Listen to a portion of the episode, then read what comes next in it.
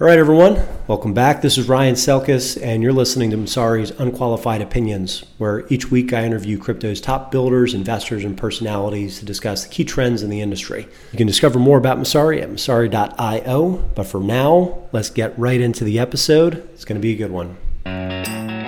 This episode is brought to you by Nexo, the only lender offering instant crypto credit lines, which let you use digital assets as collateral to get cash in 45 different fiat currencies and stablecoins. You can also park idle assets with Nexo and earn up to 8% annually. Is a company that's a strategic partner of exchanges, OTC desks, and crypto funds, all of which borrow, lend, and grow their assets using Nexo. Explore nexo.io or reach them at institutions at nexo.io to learn more. Save money this tax season with LukkaTax, the crypto tax software I've trusted since 2014. LukkaTax supports unlimited transaction uploads from major exchanges and wallets and offers live chat support if you get stuck. They help optimize your capital gains or losses reporting so you can max out this year's tax refund. Lukka Tax is offering a special discount for Messari's unqualified opinions listeners. Just use promo code Messari Tax and you'll get $5 off the normal price of just $19.95. Go to L-U-K-K-A-T-A-X.com and save money this tax season. This podcast is presented by Blockworks Group, one of the top blockchain events and media production companies I've worked with for exclusive content and events that could help you with insight into the crypto and blockchain space. Check them out at blockworksgroup.io and you will not be disappointed. All right, everyone, welcome back to another episode of Messari's Unqualified Opinions. I'm Ryan Selkis at 2 Bit Idiots. Got another great episode for you today with the co founder and CEO of Orchid Labs, Steven Waterhouse, AKA Seven we're going to maybe get into that nickname, maybe not. We can keep it a little bit mysterious. It's up to you. Um, but there's uh, there's quite a bit that we want to talk about from the direct listing on Coinbase, uh, which is a little bit of an or- unorthodox move, uh, especially in the backdrop of the ICO and, and last year's IEO markets.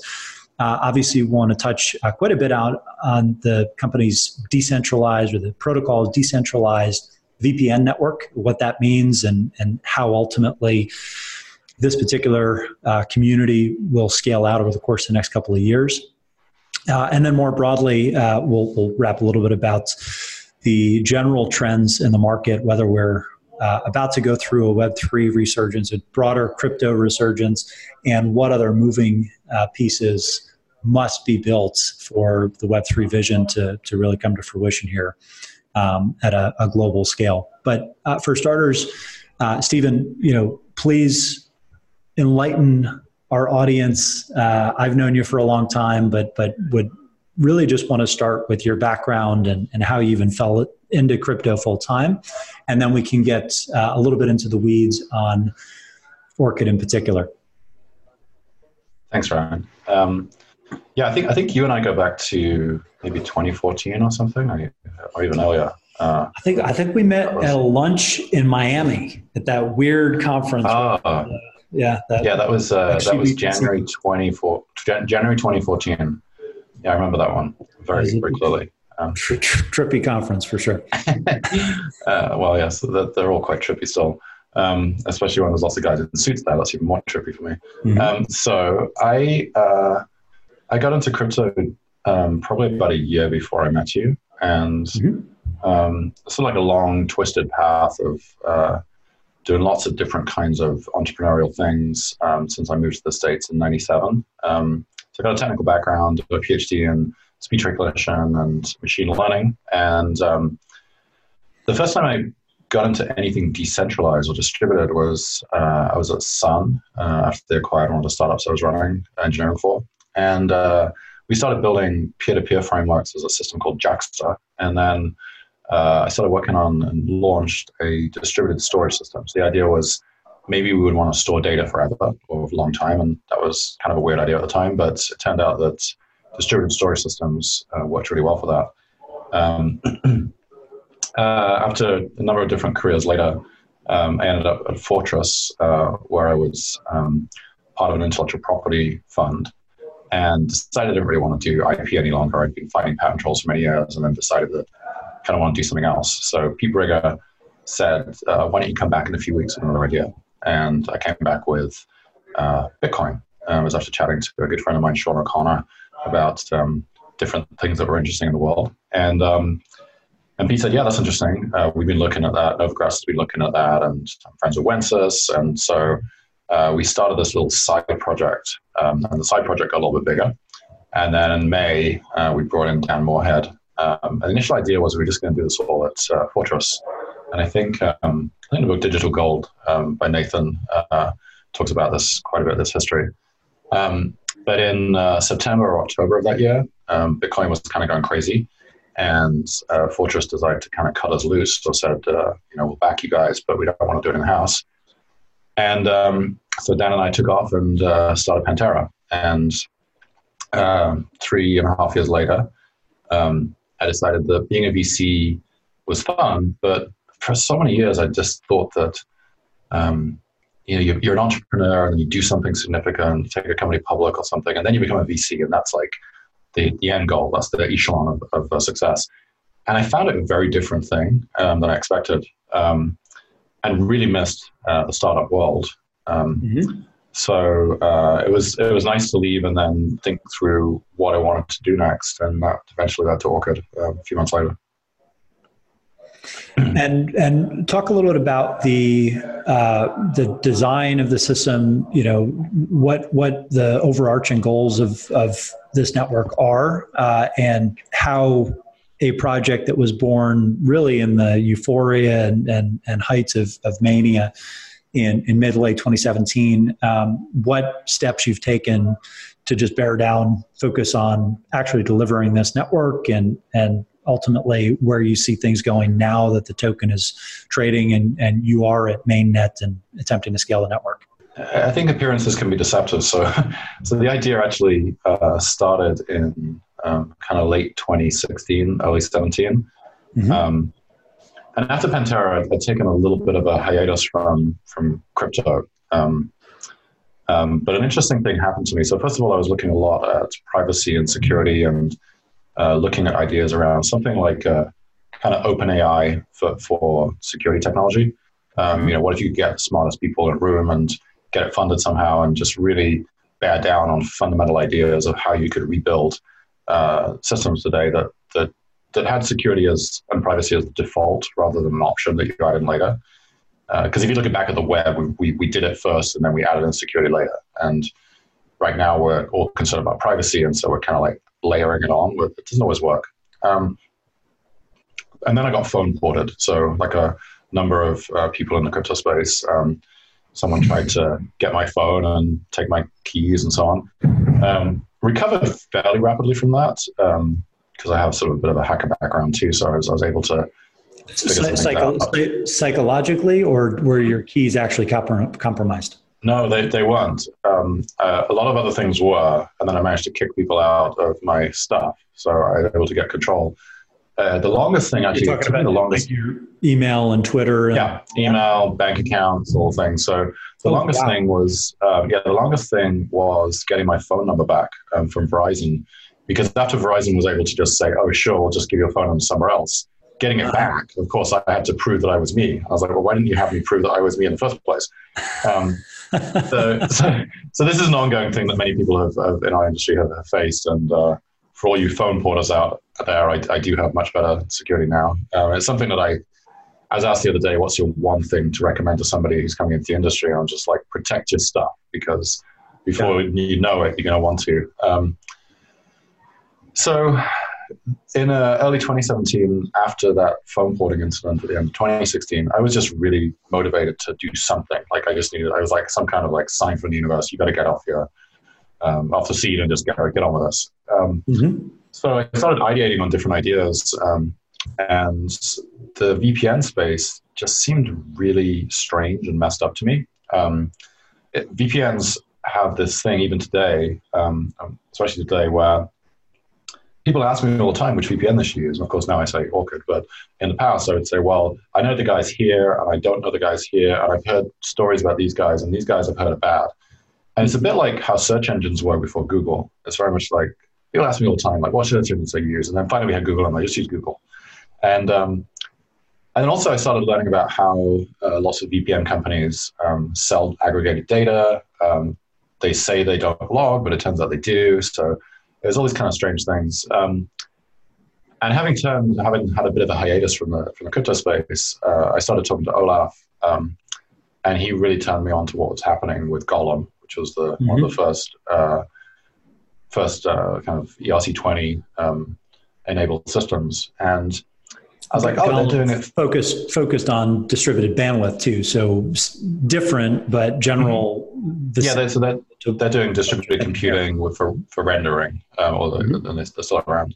Um, and I thought that was interesting. I was like, well, what if we did the same thing for for bandwidth? What if this for VPNs? And then once you start going down that path of reasoning, you realize that well, what you really want to do is also enable multi-hop and layering and all these different things. And maybe you want to think mm-hmm. through how all the attack vectors would work. And um, so I was fortunate enough to meet up with uh, uh, my co-founders, um, um, especially like Brian Fox, Jay Freeman, who built out Cydia, who's now our CTO, um, and then Gustav Simonsson, who built out the core security framework for Ethereum. So with that core team, um, we were off to the races, I guess, uh, and got our initial support in uh, June of 2017. Um, but like a lot of things, I'm, always, I always, I always kind of seem to underestimate the hype, and I was, I was really taken by surprise by how fast the ICO space um, boomed, and uh, and then I wasn't so surprised by how fast it, it collapsed. But um, it's um, the way we've stayed focused is to really focus on our mission. Our mission is to create a more open and private internet, um, and there's a lot of layers to that uh, mm-hmm. kind of mission. Um, we're not just uh, focused on this one. Like we're, we we call ourselves a company that has a project, so we're not just a project. Um, mm-hmm. Orchid allows the company. The Orchid Network is our was the project we're doing now, and we we may do other ones in the future. Um, but our um, our general mission is to develop privacy tools um, that really enable a more open and private internet. And so we will consider adding other things to the, the application that uh, that would, that would enable that. And I think really that core mission and thinking process um, has has kept us, I guess, sort of on the level heads when everything else has been getting a little strange. That mission seems almost intentionally uh, oxymoronic uh, in terms of you wouldn't usually put those two words in the same statement, more open and private. Um, how do you how do you think about privacy in terms of actually adding to the openness and, and usability of the broader internet? Because this is obviously a, a pretty wide topic of conversation, and, and, you'll hear Zooko talk about similar concepts when he thinks about privacy by default, ultimately being the end state that we need for a truly interoperable financial system. Otherwise, major financial entities can't transact because you, you showcase private data um, private client data. Uh, how, how do you kind of reconcile those two differences, especially given the connotations that um, VPNs may have, at least in Western circles, uh, as more you know hackerish and uh, and, and dark markets affiliated mm-hmm. versus um, what you might expect in Eastern markets, where you know VPNs are just kind of the, the in the course of doing business. If you're in China and you're trying to figure out how to access Western information sources it's, it's clearly um, nuanced, right? I think that when, when you actually look at the use cases for, for VPNs as just that category for a second, um, there's a very small number of people who uh, want to break some kind of regulated um, regime. Whether that regulated regime is doing things in the West that we would consider nefarious, or doing things in other parts of the world that they would consider nefarious, but we would consider reasonable, um, like accessing the internet in parts of the world that we consider as normal. In many parts of the world, they're like, that's not okay. You can't look at those kind of sites because they are anti government, they are revolutionary, and so on. So we decide they're not okay. So it does get into some very nuanced philosophy of what does freedom of speech mean. Um, and one of my favorite countries outside of, of the ones I live in um, is Germany, where extreme right wing speech is banned, right? So, mm-hmm. to Germany's ironically the sort of one of the last bastions of uh, social democratic principles, and yet a, a thing that we all in this country believe is, is or many of us believe is, is the right way to go, and it's in our constitution, it's the freedom of speech, freedom of expression, political opinion. In Germany, there's a specific category that like you can't talk about this for historical reasons. So um, I, I, guess I fundamentally don't believe that um, in sort of in in combination with Zooko and many people, that because we're creating a technology that might improve openness and privacy, that that necessarily incites people to be more, more nefarious. Um, and in combination, we're, we're, doing quite a bit of work with uh, Alex Gladstein of Human Rights um, Foundation, and they run also the Freedom Forum. And I've been fortunate enough to meet with real activists recently, people who um, were part of uh, a number of um, uprisings, including in Hong Kong, people who are leaders in this. And we talked to them and they're saying, yes, we really need these tools in order to do things and be able to communicate and um, stop being oppressed. And I think when we're sort of sitting in this luxury in the West where we almost don't understand why we would need a VPN, we just automatically think that, oh, well, you must be sketchy if you want to use that kind of thing. But Orchid's uh, vision is, is much larger than um, California, or San Francisco, and it's definitely much larger than the United States. It, we, we think of this stuff as trying to access, for example, Indonesia, the Indonesian, Indonesian market where 43% of people are using VPNs on a regular basis. Mm-hmm. Um, and there are, there are some funny examples here if you, if you dig into it. So we're all familiar with the Great Firewall of China and other countries, but there's also the Great Firewall of the high school. Um, so in, in, high schools today in, in California, um, the uh, the governments, which is the high school uh, people running the high school, put in firewalls which stop the students who are using the Wi-Fi from accessing the revolutionary tools of Snapchat and Instagram. And so, one of the gr- fastest growing segments of the VPN space right now is um, in kids who, you know, high school kids who want to just they want to be free. They want to have a good time. They want to like talk yeah, to their friends on Snapchat and Instagram. Yeah, yeah. And uh, I, I, can't tell you whether that's right or wrong, um, but you know, it's it's it's an interesting counterpoint to this idea that people want to do really sketchy things all the time with uh, private information, private communication. Uh, I want to talk about uh, Orchid Network and, and the role of the token and, and all that, and, and, we will get to that. But first, uh, I want to drill down on, on the VPN market dynamics in general. We, we kind of talked about some of the use cases. You alluded to the, I don't want to, not necessarily shady, but just um, difficult to navigate uh, dynamic of just finding the right VPN provider because there is no household name, right? So, so can, can you help just break down for people the, the state of internet browsing in general and, and internet traffic and how much actually flows through VPNs and, and what some of the demographics are um, and what the growth rate is of VPNs as a percentage of, of you know, total browsing activity? Um, yeah, sure. So it's it's it's, it's, a, it's, a, it's a bit of a strange statistic to actually analyze because the, the name VPN is also encompasses um, a different thing, which is if you're a company that has a firewall, as you should, mm-hmm. um, the ability to tunnel through that firewall to access your internal drives or internal information um, is also done using a VPN. It just means virtual private network. So mm-hmm. that's different to what we think of in the consumer space, which is a VPN is a um, somebody just literally running a server that you connect to using a client. Um, and because that server um, may be either in a different geography where it has different kinds of access. So if you're in uh, a part of the world that's being um, repressed by a, a firewall and you're able to connect to that particular IP address and connect to it because the firewall is not filtering all IP addresses, it's filtering Google and Facebook and all those kind of things, then you're able to, so it's called geo geoporting. So then you're able to access all the content that that server could access from where it is. So that's, that's sort of like the, the idea of getting access. Um, in terms of the privacy angle, uh, because that connection is encrypted and because it's going through a particular channel, um, it's, it's, it becomes more challenging for the firewall to be, or other people to be, to be monitoring your data. So there's kind of these two, two use cases. Um, the the growth statistics are um, relatively significant. Um, it's very um, broken out into different regions, and so saying one of the largest regions in the world is Indonesia, has about forty three percent. Um, wow. In the United States, um, why, why why is it so high in Indonesia? Uh, so there's considerable censorship on what people are allowed to look at, but there's also a lot of concern there about uh, kind of government censorship and surveillance of even mm-hmm. businesses.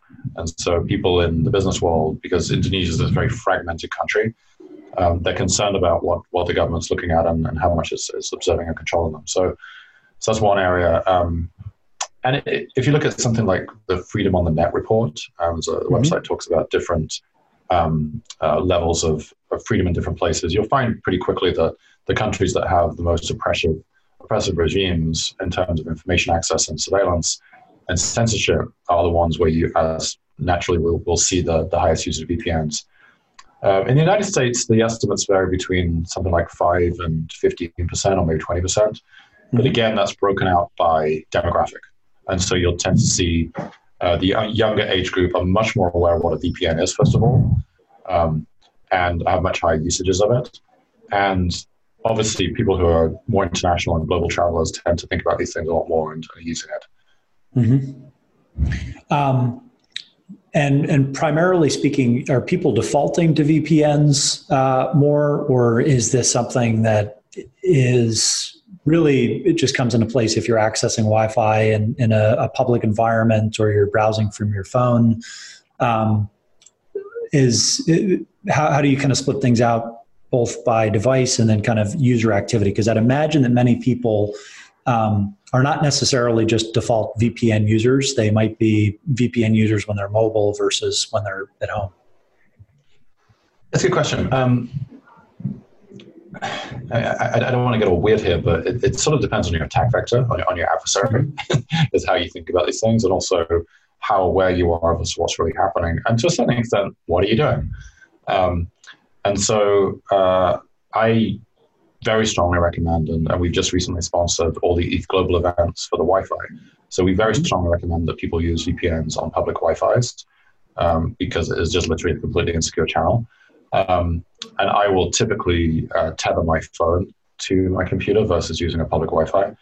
Um, uh, interestingly, I think the Google Five Pixel phones. I don't know if they still do it, but the when I was in traveling internationally a lot, the you can set it up so that when um, the phone access to the Wi-Fi hotspot, it automatically fires up a VPN. Um, and that's where I'd like to see this this stuff going. Is a little bit more like you don't have to think about it; it just happens. Mm-hmm. Um, and that's definitely the direction we're going on with our user interfaces and, and system configuration. Um, but yeah, I'd say that uh, awareness is definitely increasing, and what we notice is that um, whenever something happens, whether there's a clampdown or, or a, a, warning about surveillance in whatever country it is, uh, VPN downloads and searches to VPN, all these things tend to skyrocket. Um, mm-hmm. And certainly, a number of people we talked to in the space who've been for longer commercially than we have um, have has observed, observed these behaviors. And we've certainly had inbound from a number of parts of the world uh, recently um, where people are saying, hey, the, the government's starting to crack down on us. Can you please help us understand how to use this? Um, so we've also had like specific personal experience um, that, that, that, that is a real issue still. It's not just something people write about. One of, one of the things, so first of all, I've been excited about this as a use case for, for crypto for quite some time because it, it makes a lot of intuitive sense. And if you think about the alternatives today, they're all third parties. So the first thing that pops to mind is who do you trust out of the trusted third parties that are ostensibly trying to help you navigate this the, the, web without being surveilled, um, or to establish some type of reliable private connection that doesn't have a backdoor with the CIA or, or whatever the kind of regional power is that that might um, have some back channel to to the, the vendor in question. Um, it seems that you number one, you'd be able to create more of a Schelling point around a, a decentralized network. Um, so using Bitcoin as one digital gold versus a regional digital gold equivalent or a fiat yeah. currency equivalent in a, in a given region. Uh, I think that there's quite a lot of power to that because you can prove that the network is not corrupted, the technology is not corrupted. Um, there's also uh, just an, an, an, element that uh, there tends to be I think, strong uh, infrastructure overlap with rolling this out. If you can envision a future where your phone has a MetaMask uh, or, or Web3 wallets, your browser, you know, if you're using Brave, has a digital currency wallet where you might be able to stream payments to a VPN network uh, like Orchid uh, rather than to just a vendor that's ultimately going to use a pay, payment processor like BitPay or, or you know Coinbase or, or whomever. Um, I don't know if all those pieces are in place yet, but I, I'd, I'd love to hear if I'm just totally off base, if I'm missing a couple steps there, or if you know what I just said sounds good in theory, but it's still you know many years away. Where where are we in the development of the stack to actually get it uh, from a consumer that's going to be able to use these services relatively seamlessly because all the other building blocks are in place and it might take very minimal user education to get them to be using this default private network um, so are you asking specifically where, where is Orchid, or what do I think the industry as a whole? Well, well, well, obviously Orchid's still very early, so I'm, I'm, I'm thinking more about the other building blocks, right? Are, are there other dependencies that you're waiting on for for this um, viable at scale, or um, do you do you think that the network or the broader Web three stack is in a place yeah. where, as Orchid develops, um, so, you'll be able to scale with the user base? Yeah, I, will give you a, um, a very personal um, response to that one, which is that um, over the over the last few months of last year, um, as we as we were launching, um, I was personally very involved in uh, not not the technology development, but the sort of implementation of how it rolled out into um, all the different Ethereum connection points. Um, mm-hmm. And the thing that really uh, made me stop and, and think through, because we were very committed to Ethereum, obviously, and, and that's what we decided to launch on, but it was just how widespread and how integrated and how easy it was to integrate. And many of the partnerships we're discussing now with either wallets or other things, um, there's actually a very strong standardization of uh, the stack. And also just going to DevCon last year and just seeing how many people were there and, and the, the strong support for all the different kinds of tools there. Um, and yeah, sure, we, we, we like to argue about whether this layer one design or some other layer one design is going to be the right one. But I kind of think that's somewhat irrelevant. That they're all gonna they're all gonna kind of figure it out and be interoperable. Um, and I think that I'm certainly excited about stuff like Polkadot, which can can improve interoperability across chains. But I'd, I'd say we're actually very close to uh, some developer just sitting down and throwing a bunch of things together, and, and hopefully using our network also um, to build really uh, compelling user experiences. Um, I think Apple recently had a, a, post about Audius, I think it was, which is mm-hmm. uh, a, a, new app. Um, it's not clear to me, given their stance, that they actually realized it was a uh, Ethereum-based app. But um, I, uh, I, I, think that's that we're getting to that point now. Um, and after uh, after we launched, I made this joke that uh, now we have normal startup problems, um, you know, product market fit and user growth and all these kind of things on marketing. And it's kind of an exciting place to be um, to actually think to yourself, okay, we've got something, we're going to make it better, easier to use, but it's also like it's just like the real work of how do you how do you build this thing and, and get people to use it. But I think we're getting there pretty close. Uh, definitely a lot better than we were a few years ago. Um, well, well, let's. Uh, we've da- kind of danced around the periphery uh, up to this point in the conversation, talking about the actual end market, the the problem solution, and, and and one of the reasons that I wanted to frame the conversation that way is this seems like one of the more intuitive problems that crypto could solve if the network works as advertised. Um, so let's talk about how the Orchid network functions and where you are right now in its development cycle because you, you are now in the product market fit uh, stage and, and kind of iterative stage of actually onboarding users to this two-sided market.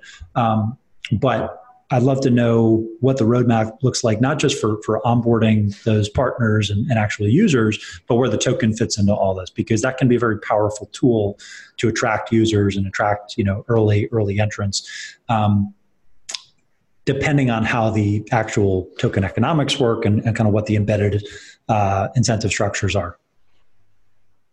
Yeah, sure. So um, I guess just the, the very simple uh, view of how this thing works. It's um, there are there is there are no providers or providers in the network who are providing bandwidth services, and they are compensated for those services using OXT, which is the the Orchid currency, uh, Orchid token. Mm-hmm. Um, the uh, Orchid doesn't have anything to do with the provision of bandwidth services. Uh, there's no, we're not an intermediary in the sense at all. Um, and this is all uh, being done in combination with uh, the Ethereum network, um, of which OXT is a uh, is a is a smart contract ERC20 token um, in that, um, just like many other ones that people may be familiar with, um, all the way back to Golem. And uh, so clients connect to the network, um, and they're looking for a secure VPN-like connection. And instead of paying with a credit card, they're paying with OXT. And that OXT goes to uh, one of the providers who's providing that network route. It may also go to another network provider or even another one, um, because in Orchid, one of the unique things you can do is you can layer uh, different providers on top of each other uh, to improve your privacy. Um, there's a whole tangential area which we could talk about, which is really not crypto. It's actually it actually is crypto, but it's not like cryptocurrency, um, which is related to the the Wireline technology, the VPN that we built, um, which is a brand new approach. We're using uh, WebRTC, which is actually one of the technologies we're using right now to do this video call. Um, and there's a lot of improvements we've made over existing VPN connections. Uh, we're also compatible with OpenVPN and other things. So, as we talked about before, the idea of what we're doing is trying to improve privacy on the internet. But uh, a, a, bigger, if you step a little bit further back, um, the Orchid network could also be used for other kinds of services. So you could use it, in this case, for bandwidth, but we're going to be adding something soon which allows it also to be used for compute. Um, and so this isn't necessarily going up against uh, Golem or Livepeer and so on. It's just that sometimes you might want to do something with the VPN connection where you actually want to compute something as part of that security process. Um, and so we're adding a compute functionality there too. Um, but uh, and we're going to be doing some hackathons around this as to how you could use the Orchid network for other things. Um, the, where, yeah, sure. yeah um, where where does uh, OXT come into this uh, specifically? Because at first glance, someone might look at this dynamic and say, well, you know, why can't you just send Ether or why can't you just send Bitcoin? Um, if this is just being used to settle payments between the different users and, and providers in the network. Um, why introduce this other layer of complexity or, or this mm-hmm. OXT token? I'd imagine it has something to do with the staking uh, uh, design in, in the system. Yeah, sure. Um, That's a good, question. How, how, how particularly does this work? Yeah, so so we, there are actually two kinds of staking in the Orchid network. Um, the first is actually done by the client itself. So every time a client connects or a, client, a client application connects, it has to stake a small amount of OXT, and this is mm-hmm. um, to prevent the potential adversarial behavior that could happen for the client. But the larger amount of OXT that's staked is by a network provider, by a node provider. Um, mm-hmm.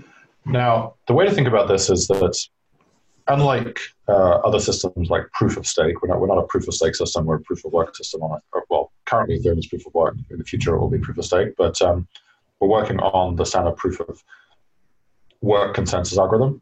But uh, in Orchid, what the stake does is it's an advertisement of your services.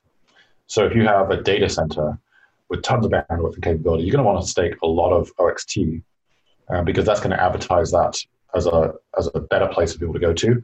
Um, if you put too much, too little down in that case, you're kind of wasting the investment in the bandwidth services that are available. If you put too much down, then you're wasting the OXT, which could have been used for something else in a DeFi scenario or putting in the bank. Um, so that's kind of the, the mechanism that's used there. Um, there's a there's a kind of broader thing which we should probably touch about maybe in another question, which is is that as an orthogonal thing, you can construct DAOs on top of this, which then have uh, the OXT at risk, but I, will explain that in a minute. But yeah, the OXT is used as a staking mechanism in order to advertise services in our system. Um, and, and, so it becomes, uh, in in some sense, a representation of the available network bandwidth that can be used at any given time. Is that the right way to think about it?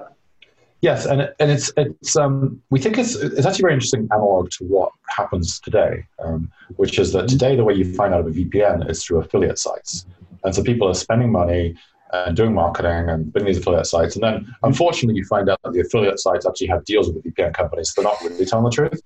Uh, we think ours is a more fair kind of uh, representation as to the economic um, the reality there. Um, there's a couple more points I want to touch on that we didn't quite get to. Uh, because we're using Ethereum, there's an issue of, as we all know about, um, if we go back to crypto, CryptoKitties days, where CryptoKitties and, and those team uh, sort of slowed down the network, and even the ICO phases where people would slow down the network through ICOs. Mm-hmm.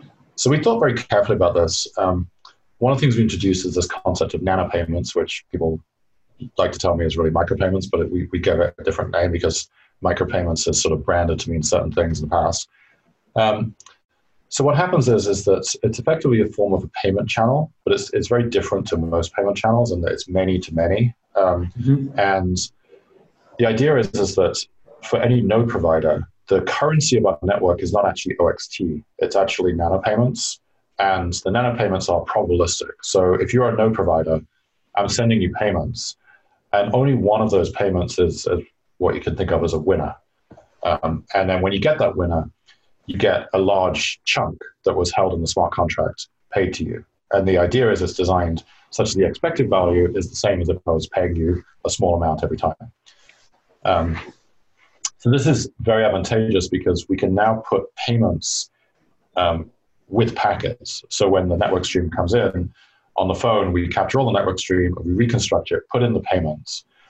And this has some very significant advantages around different kinds of adversarial attacks and so on that uh, we, we can talk about another time, but it's it's uh, it's a very flexible system, and people always ask us like, how are you going to scale on Ethereum? And we've we pointed to this. It's really not been that much talked about by anybody or ourselves. We just kind of threw it in there. But short mm-hmm. story, we're able to do data networking speeds on Ethereum by using this approach. Makes sense. Uh, does that does the need for that subside if and when ETH2 you know is fully implemented, or uh, if and when you're able to leverage something like Polkadot and have your own, you know, parachain that's that's you know hosting this network, or do you see this as a long-term need for this parallel payment currency to exist because of the other staking mechanisms and, and just for the the probabil- probabilistic nano payments? Um, I, I don't envisage as necessarily uh, moving away from that anytime soon. Um, mm-hmm. Because it, people talk about uh, you know certain things not being fast enough, and then if we do ETH 2.0, then we'll get up to much faster speeds. But data networking speeds are really fast, especially in comparison to what we what we think of. They're way faster than payment networks, faster than Visa, and so on. It's it's the stuff that you and I are talking about right now. And with our approach, we're able to do that. We're able to do payments at a, at a data networking speed. So it's almost like orders of magnitude higher than, than anything we think about in, in normal crypto. So I don't think we'd necessarily be moving away from that. Um, there are some interesting privacy concerns around proof of stake networks that um, uh, are going to need. We, we, ha- we have a transition plan and so on. It's not something I'm uh, ready to talk about right now, but we are we are definitely looking at some of the issues that come into place when you have um, proof of stake systems versus proof of work systems. I don't want to go too down down the uh, too far down the rabbit hole of. We're pretty deep down the rabbit hole already, I think. So. Well, uh, of, of, like token economics, or, or yeah. I was I was going to preface my my last question with this, um, not to go too down uh, far down the the investment rabbit hole for for OXT because you know the, the ultimate goal is to use this as um, a liquid token to actually facilitate VPN usage, but um, if the end resource that OXT is, is really representing in, in some way, shape, or form is, is bandwidth and, and, kind of available network bandwidth. Uh, why the fixed supply? Why is this not more of a dynamic issuance like you'd see with a, a stable coin or um, some other monetary asset that, that you can tie pretty closely to an existing digital resource? Um, that's an interesting question. I think this starts to get into theories of economics. Um, and uh, I guess we'll, we'll, be publishing some more information on this soon, but it was definitely definitely mapped to our theory as to uh, issues around deflationary or inflationary currencies. Um, mm-hmm. But I, I, guess I wouldn't see this as uh, just a representation of bandwidth necessarily. Um, it's more mm-hmm. a representation of the provision of a service um, in a network, um, whether that is in as it is currently bandwidth, but in the future could be bandwidth and compute or or other kinds of resources in the system. Um, it could be content, for example, access to content. Mm-hmm. Um, and so yeah, we, we, we think it's the right kind of design, but uh, I, I, try, I try to stay out of the the, the yeah around I'm, economics I'm, because they're just uh, very nuanced. Yeah, well, and, and I don't want to get you into trouble either, because uh, I, I, recognize that it's sensitive, uh, particularly you know being in the U.S. Uh, and talking about the the fact that there there are going to be price variances to um, to to some of these currencies. Um, so you know the. Uh, let, us talk about some of those other applications. You kind of hinted at some of the things that, that you could build after this component is shipped uh, at Orchid Labs. Is there anything else even on the roadmap right now, or, or is it all theoretical? Um, so we're a little different from other uh, companies, and we've been we've been sort of criticized a little bit about this in the past. Um, but um, we're a bit, we're a bit more like an old school sort of Silicon Valley startup in the way we um, the way we release information. Um, we're very transparent in the sense that it's all open source and uh, you know you can find us easily, and we're at conferences. You know we're not secretive in that sense. Mm-hmm. Um, but exactly which rabbit we're about to pull out of the bag next is something that we we kind of keep pretty close to our our chest. Um, not not to the extent like Apple does, where they actually build literal silos within the companies, but uh, um, we do have a few things we can talk about, which is that um, we're obviously very excited to anyone who's listening. We're very excited to integrate um, Orchid with existing applications, um, whether they are crypto applications. Obviously, Ethereum ERC20 stuff compatible is much easier. But other networks, um, or, or even things that are not necessarily crypto. So thinking about Orchid as something that could be used within an application to provide these uh, bandwidth services. Um, that's one area that we're looking at um, very closely, and as, as we've got some new things coming soon. And yeah, and then there's uh, if you can just start thinking about the suite of privacy tools. So, for example, one thing we have right now is on the phone. Uh, there's also a traffic analyzer, so it shows you mm-hmm. which site, which which uh, IP addresses your phone is is connecting to all the time. Which we just don't really know. You open up an application, you just don't really know what it's doing. It's all happening in the background. Um, so with Orchid, you can actually see a traffic analyzer. You can see what what's happening. So an obvious extension about that is to consider putting in lists where you say, well, these are malware IPs. We really shouldn't go to these, or, or actually these are tracking IPs that I don't want to um, access. So maybe I should restrict those. Now, if you do that, that might affect the functionality of your phone. It might affect the applications that are running. Um, but at least you're starting to get some kind of visibility and control into it. Mm-hmm. Uh, and that's a general theme of what we're trying to do is not only build these kind of tools, but also educate people about our tool, what it does and what it doesn't do, and educate people about what, what's going on. Because we have a lot of privacy theater happening right now. There's companies that are using privacy as a, a, banner to, to build a business model that's really not that private, or is just another business model the, the same. Um, or they're saying things are private and they're really not. Or like many VPN companies, they're telling that if you use the VPN, then you won't get hacked. Whilst the VPN usage doesn't really have anything to do with whether you get hacked or not, unless you're on an open Wi-Fi, in which case, sure, that, that might be a consideration. We got a, a, few minutes left here. Uh, why don't we talk about the decision to ultimately pursue something that looked a lot like a direct listing with Coinbase. Um, and what led to that decision, how it was ultimately executed, and why that was the appropriate path for the OXT token, given some of the goals that you have um, to onboard actual users uh, to the VPN network versus create an, an, army of speculators or have any type of you know price or volume support from uh, from a listing venue um, that was going to support the asset. Just can whatever you can t- say that's not um, encumbered by confidentiality agreements. I think getting a yeah. little color on that process would be very valuable as people think about whether that could be another trend that that token issuers follow in the in the next year. Well, I'd love to tell you that it was all part of some grand strategy that we had three years ago, um, but but as is with many things, uh, and, and, even things in my life, where you look back and say, "Wow, that was an interesting career path," but I'm like, "Yeah, it was very external." Um, with, uh, with with some a lot of luck. The the real answer is is that um, if you kind of look at why we're doing what we're doing and what we're trying to do. Um, we're one of the, well, notwithstanding DeFi and some, some strong attempts at building uh, user facing applications, um, we're one of the the new things, the few things that are that actually have applications as um, the primary goal of what we're trying to build, and that's backed by uh, this crypto powered network. Um, so you start thinking about a couple of things. You want to first of all have it so that OXT can be acquired by uh, as many people as possible in as many locations. Now, Coinbase in the US and only USD, well, actually, we, we recently had another exchange list as our first crypto pair. Um, but for a while, it's just been USD for the last for the first month or so.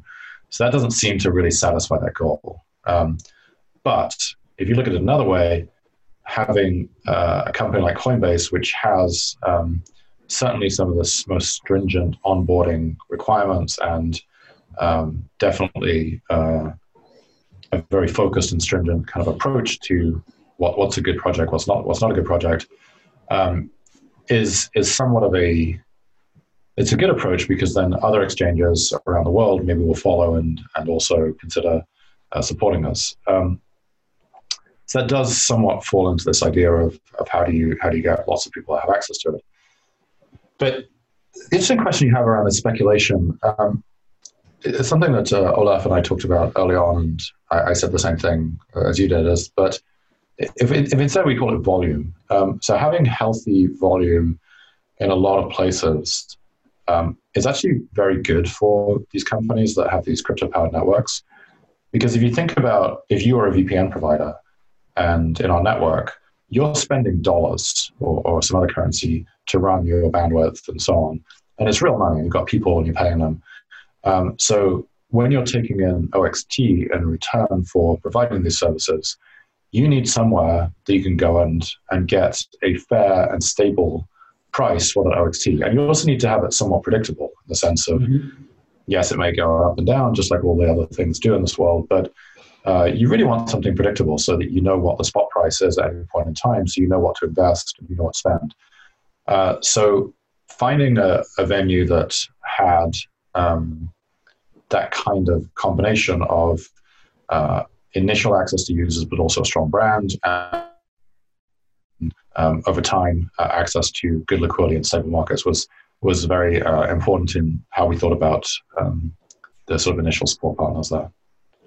Um, I think that the the question around sort of direct listing versus IEO, um, it's quite a nuanced answer there, but uh, I'll, I'll, just give you kind of a general answer, which is that um, having been in the space for, I guess, like seven years now, mm-hmm. um, I'm always very cautious of the next hot, the next hot thing when it comes to um, maybe not technology, but when it comes to markets and what everyone thinks is the cool way to do something uh, we're much more skeptical. And um, certainly, uh, when we'd had conversations with people that um, wanted to do something which we just considered was just not on our mission, um, we were happy to, to just move on, um, in spite of sometimes a lot of pressure to go do something quickly.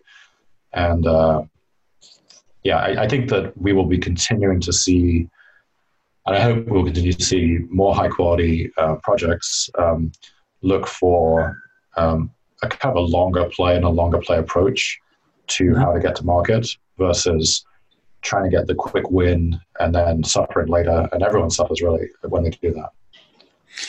Yeah, and, and uh, to a certain extent, it depends on what your goals are, right? If if, if you have a, a monetary asset or you have uh, some some asset that that does look more like uh, an explicit, you know, investment, um, asset or, or quasi security, then it probably makes sense to do something that looks a little bit more like an I, IEO, where you're trying to rally support from other public investors as, as you make this transition. But um, for, uh, for for something like OXT, particularly as you're kind of in the earliest innings of onboarding partners and, and developing some of these uh, application um, integrations, uh, you, you, probably don't want the price to gyrate too wildly because it yeah. runs counter to your, your end goals, especially given it's, it's a very small percentage of the tokens that are, are currently floating. Yeah, and also I think just thinking about it, in, in most cases, um, you may have developers who are also uh, holders of something in a crypto space. Mm-hmm. But it's unusual to have users who might also be developers, who might also be holders. So the user part of it is new. Um, mm-hmm. And so we'd much rather um, be doing something like we are with Coinbase Earn, where um, you can get educated on Orchid and then get access to the token and use it. Um, and then hopefully download the application and then get excited and then tell your friends and so on. We'd much rather be incentivizing that behavior and spending essentially OXT on marketing, where the marketing is not marketing of our trading, it's marketing of our usage. Mm-hmm. Um, that's definitely much more interesting to us than um, just increasing the number of people who are trading it in the short term. Um, because ultimately, if we are successful in the use of it, then all the other things will, will flow from that. Seven, uh, thank you so much for joining. I, I, hope everybody enjoyed this conversation. We're going to finish with one last lightning round question, which is because okay. I in your introduction. Uh, why the name change? Where where where does Seven come from, and uh, and why is that the new moniker? um, well, it all started as a bit of a joke, um, like many all the best things. Uh, there were the, the, the, core team included um, two of us called Steve, and I'd gone by Steve for a long time.